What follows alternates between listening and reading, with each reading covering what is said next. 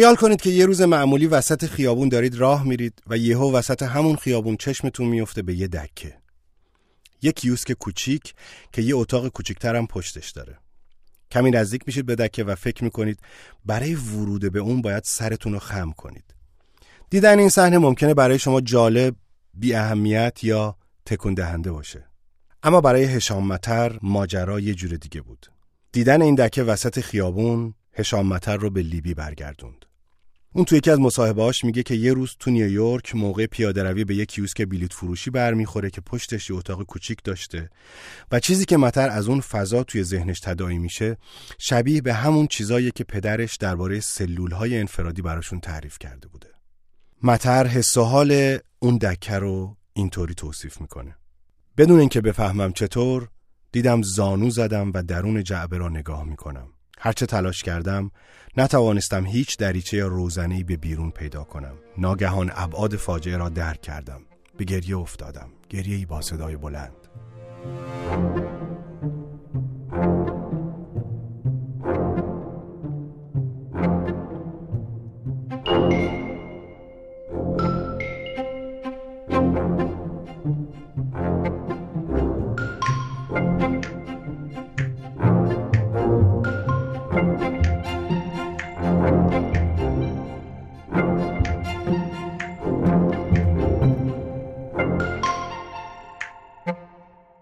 انتخاب کتاب این روزا می‌تونه کار سختی باشه. سختیش هم احتمالا به این خاطره که توی شروعی های روز و بدو هایی که هممون داریم توی این تنوع و تکسر بازار کتاب و تازه های نشر و لیست های بلند بالا از کتاب های خونده و نخونده اینکه برسیم به یه کتابی که وقتی صفحه آخرش رو تمام کردیم ببندیمش و یه نفس عمیق بکشیم و فکر کنیم که به عجب کتابی بود و بریم به چهار نفر معرفی بکنیم همچین کار ساده هم نیست. خیلی از ما هستیم که نویسنده های خاصی رو دنبال می‌کنیم. خیلی از ما به ناشر اعتماد می‌کنیم. یا انتخابای یه مترجم با سلیقمون می‌خونه. راه های دیگه هم هست. مثلا میریم سراغ سایت های معتبری مثل گودریدز که خب نظرات مختلف آدما رو توش می‌بینیم ریت و رنگ و جایزه و این چیزای کتابا رو می‌بینیم و نهایتا می‌رسیم به یک کتابی که به نظرمون ارزش خوندن داره. حالا بگذاریم که یه وقتایی هم هست که اصلا این سختگیری ها رو نداریم و صرفا می‌خوایم کتاب بخونیم. و خب ممکنه کتابایی به پستمون بخورن که پنج ستاره نگیرن و توی کتابخونه اونقدر هم ندرخشن. ولی خوندنشون کیف خودشو داشته باشه و تأثیرشو بذاره. اینجا تو پادکست آوانگارد هم من فرشید نجاریان بهتون کتاب معرفی می‌کنم. سعی می‌کنم از کتابه یه چیزایی بگم که کمکتون کنه ببینید می‌خواید بگیرید بخونیدش یا نه. در فصل اول پادکست آوانگارد که به اسم زندگی در جهان دیکتاتورها منتشر میشه من چهار تا کتاب بهتون معرفی می‌کنم که هر کدوم یه ناداستان از زندگی کسایی که زیر سایه سنگین دیکتاتورها زندگی کردن. سایه این دیکتاتوری رو زندگیشون افتاد و بعدها هم به راحتی ازش رها نشدن.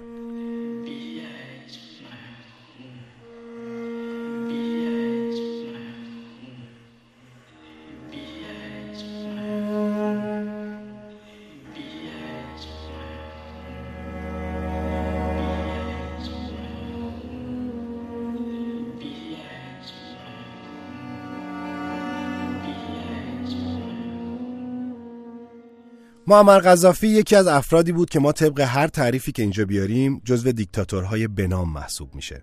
اما چیزی که میشه دربارش گفت اینه که سال 1969 با کودتا علیه سیستم پادشاهی لیبی قدرت رو به دست می‌گیره. بعد از این کودتا یه سیستم حکومتی با ترکیبی از سوسیالیسم و اسلام ابداع می‌کنه و تا سال 1977 یه منصبی داشته به اسم رئیس کشور لیبی. و بعد از سال 1977 هم تصمیم می‌گیره که از سمت ریاست شورای فرماندهی انقلاب لیبی کنارگیری کنه و فقط یه نماد ملی باشه. این جمله‌ای که شنیدید یکی از اولین تعریفایی که شما با سرچ کردن اسم سرهنگ قذافی بهش می‌رسید. چند تا اسم، چند تا تاریخ و چند تا تک جمله که راه به قدرت رسیدن اون رو توصیف می‌کنه. شاید برای خیلی از ما بعد از بهار عربی اسم لیبی پر رنگتر شد و همینطور سرنوشت دیکتاتورش که یکی از اولین دیکتاتورهایی بود که در اثر اون جنبش سرنگون شد در بین کتابهای زیادی که درباره لیبی و دوران سرهنگ قذافی نوشته شده یکی از بهترین آثاری که اتفاقا به فارسی هم ترجمه شده کتاب روایت بازگشت هشام متره که تصویر فوقالعاده اما شخصی از لیبی رو به ما نشون میده. The country that separates fathers and sons در سرزمینی که پدران را از پسران جدا می کند مسافران بسیاری راه گم کردند. گم شدن در اینجا خیلی آسان است. ادگار، حملت و بیشمار پسران دیگر که سرنوشت اندوهبارشان در ساعتهای خاموش از پیش چشم ما میگذرد در فاصله نامعلوم میان گذشته و حال چنان تا دور دست ها بادبان کشیدند که گویی دستخوش امواج شدند. آنها نیز همچون همه مردان از پشت مرد دیگری قدم به این جهان نهادند. از پشت یک حامی یک پدر که دروازه را می گشاید و اگر بخت یارشان باشد این کار را با مهربانی انجام می دهد. شاید با لبخندی دلگرم کننده و گذاشتن دستی به تشویق بر شانه. با آن پدرها که خود نیز زمانی پسر بودند حتما می دانستند که حضور شبهکون دستشان سالیان سال تا ابد باقی خواهد ماند. مرد بودن یعنی حلقه ای از این زنجیره حق شناسی و به یاد آوردن باشی. زنجیره مقصر دانستن و فراموش کردن تسلیم شدن و شوریدن. تا آنکه نگاه پسر چنان زخم خورده و تلخ شود که وقتی به عقب می نگرد جز سیاهی چیزی نبیند. هر روز که میگذرد پدر در شب خیش دورتر می شود بیشتر در جرفای مه فرو می رود و آثاری از خود به جا می گذارد. به همراه این واقعیت جاودان و در این حال روشن که هرچه تلاش کنیم هرگز نمی توانیم پدرانمان را به تمامی بشناسیم. واقعیتی که هم ترسناک است هم نجات بخش. چون اگر پسر نیز ناگزیر از فراموش کردن نباشد چگونه باید به زندگی ادامه دهد؟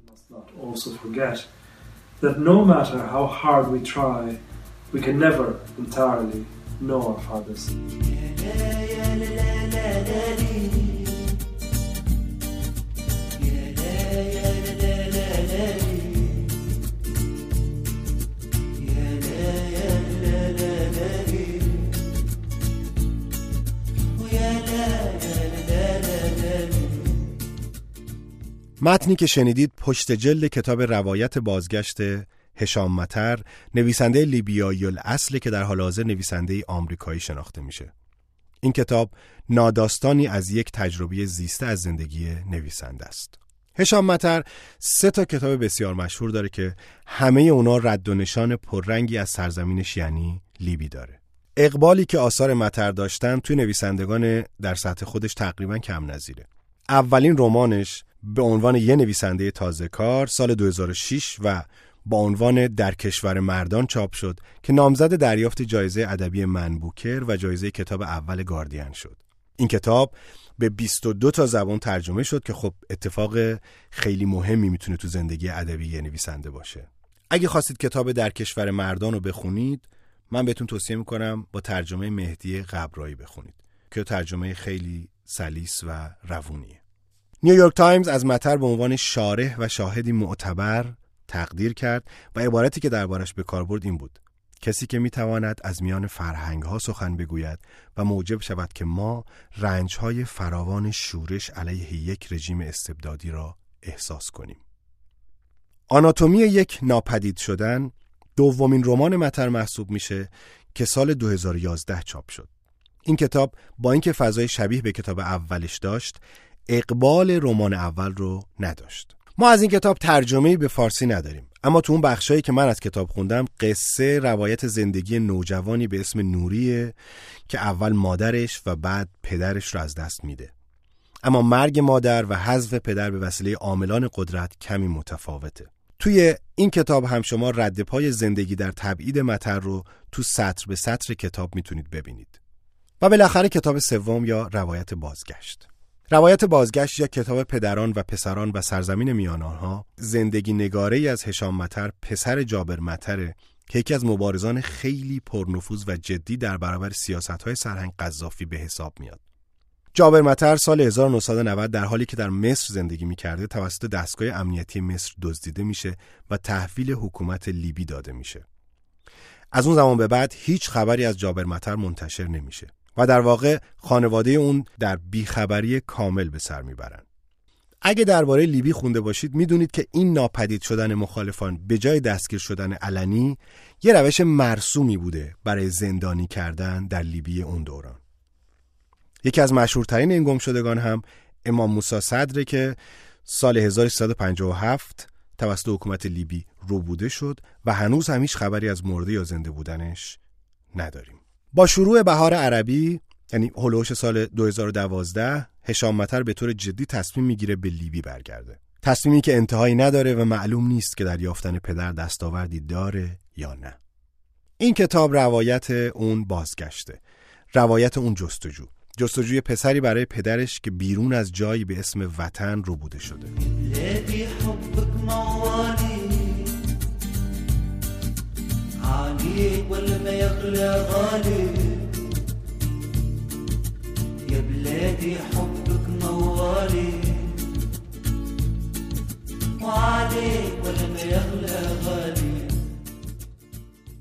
یکی از نقاط قوت این کتاب شیوه روایت خیلی درست اونه. شما با خوندن این کتاب انگار که شخص پشت سر هشام متر هستید و سایه به سایه دارید باهاش حرکت می‌کنید.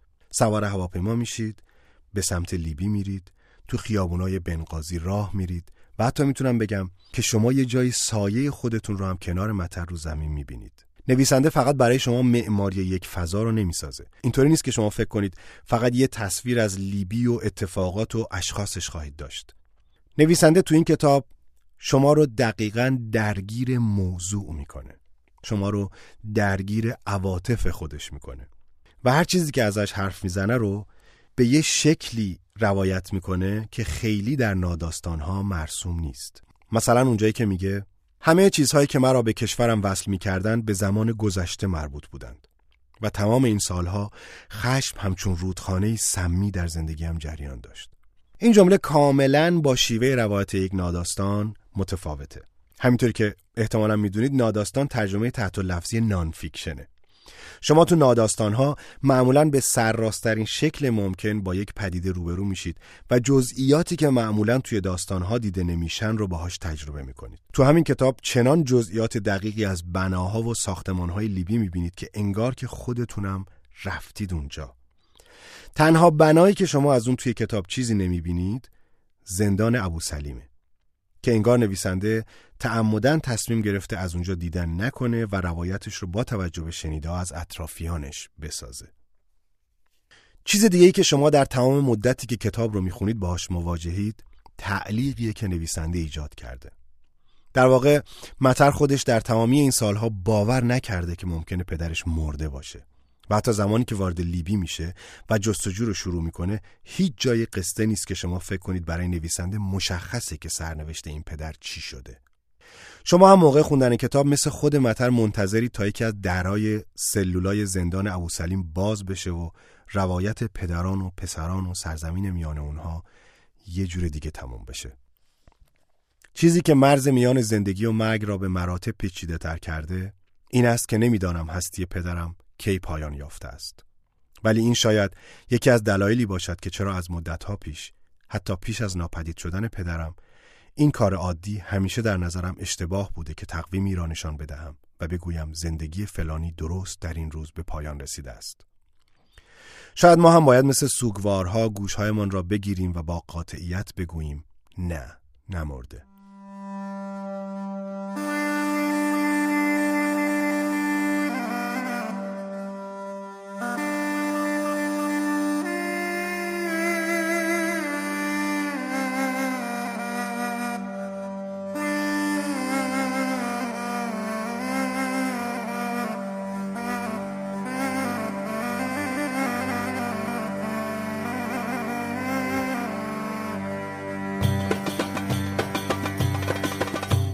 یکی از مهمترین جوایزی که این کتاب برنده شده و در بیشتر جاها به اون اشاره میشه جایزه پولیتسره و احتمالا اگر به نقدهایی که درباره این کتاب نوشته شده سری بزنید حتما به این نکته برمیخورید که بله این کتاب خیلی درخشان بوده ولی شاید نه در حد و اندازه پولیتسر جایزه ادبی پولیتسر یکی از هفت جایزه که بنیاد پولیتسر به یک اثر ادبی از نویسندگان ترجیحاً آمریکایی میده. این جایزه در واقع یه سنگ محک بسیار قوی برای انتخاب کتابه.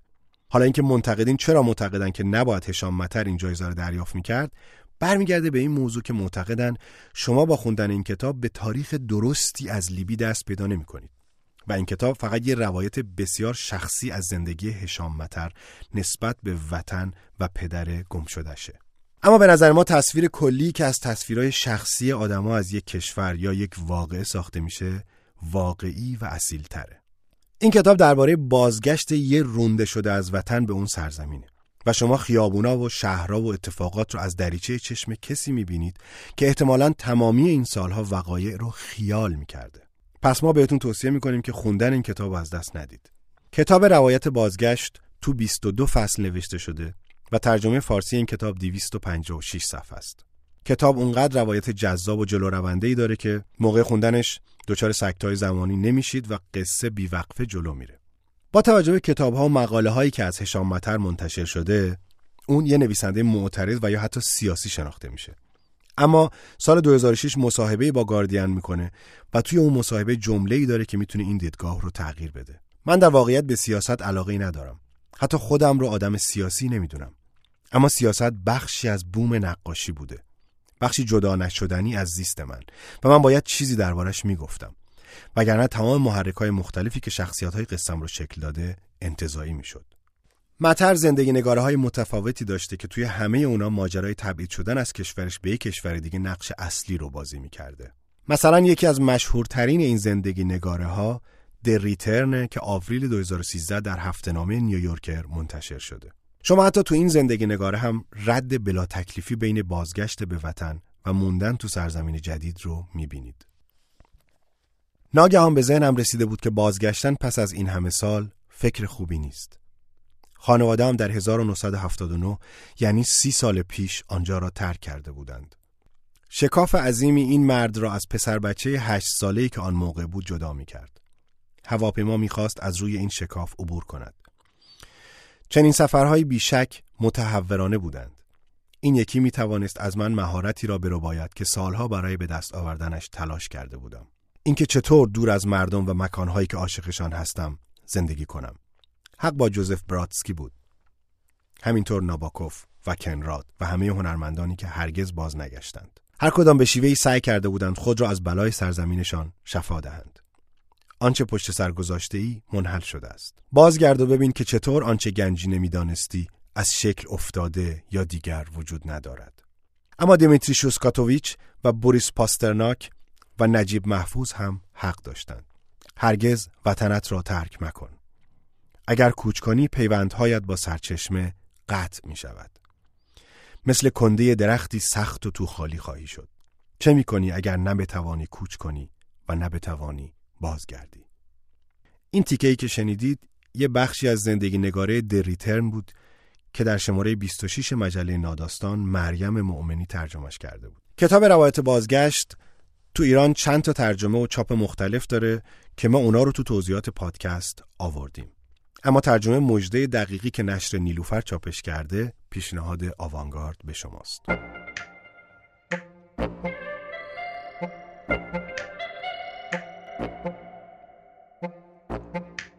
من فرشید نجاریانم و این اولین قسمت از پادکست آوانگارد که در فروردین 1401 منتشر میشه. پادکست آوانگارد یک پلتفرم شنیداری برای سایت آوانگارده. آوانگارد سایتیه که توی انتخاب کتاب به شما کمک می‌کنه. تمرکز اصلیش رو معرفی و بررسی کتابه. و شما اونجا می‌تونید به یه لیست پروپیمون از معرفی تازه های کتاب و معرفی نویسنده و مترجم ها با دستبندی های مختلف دسترسی داشته باشید. پس کار سختی نیست. اگه این قسمت از پادکست براتون جذاب بود کافیه اسم کتابو توی سایت آوانگارد سرچ کنید.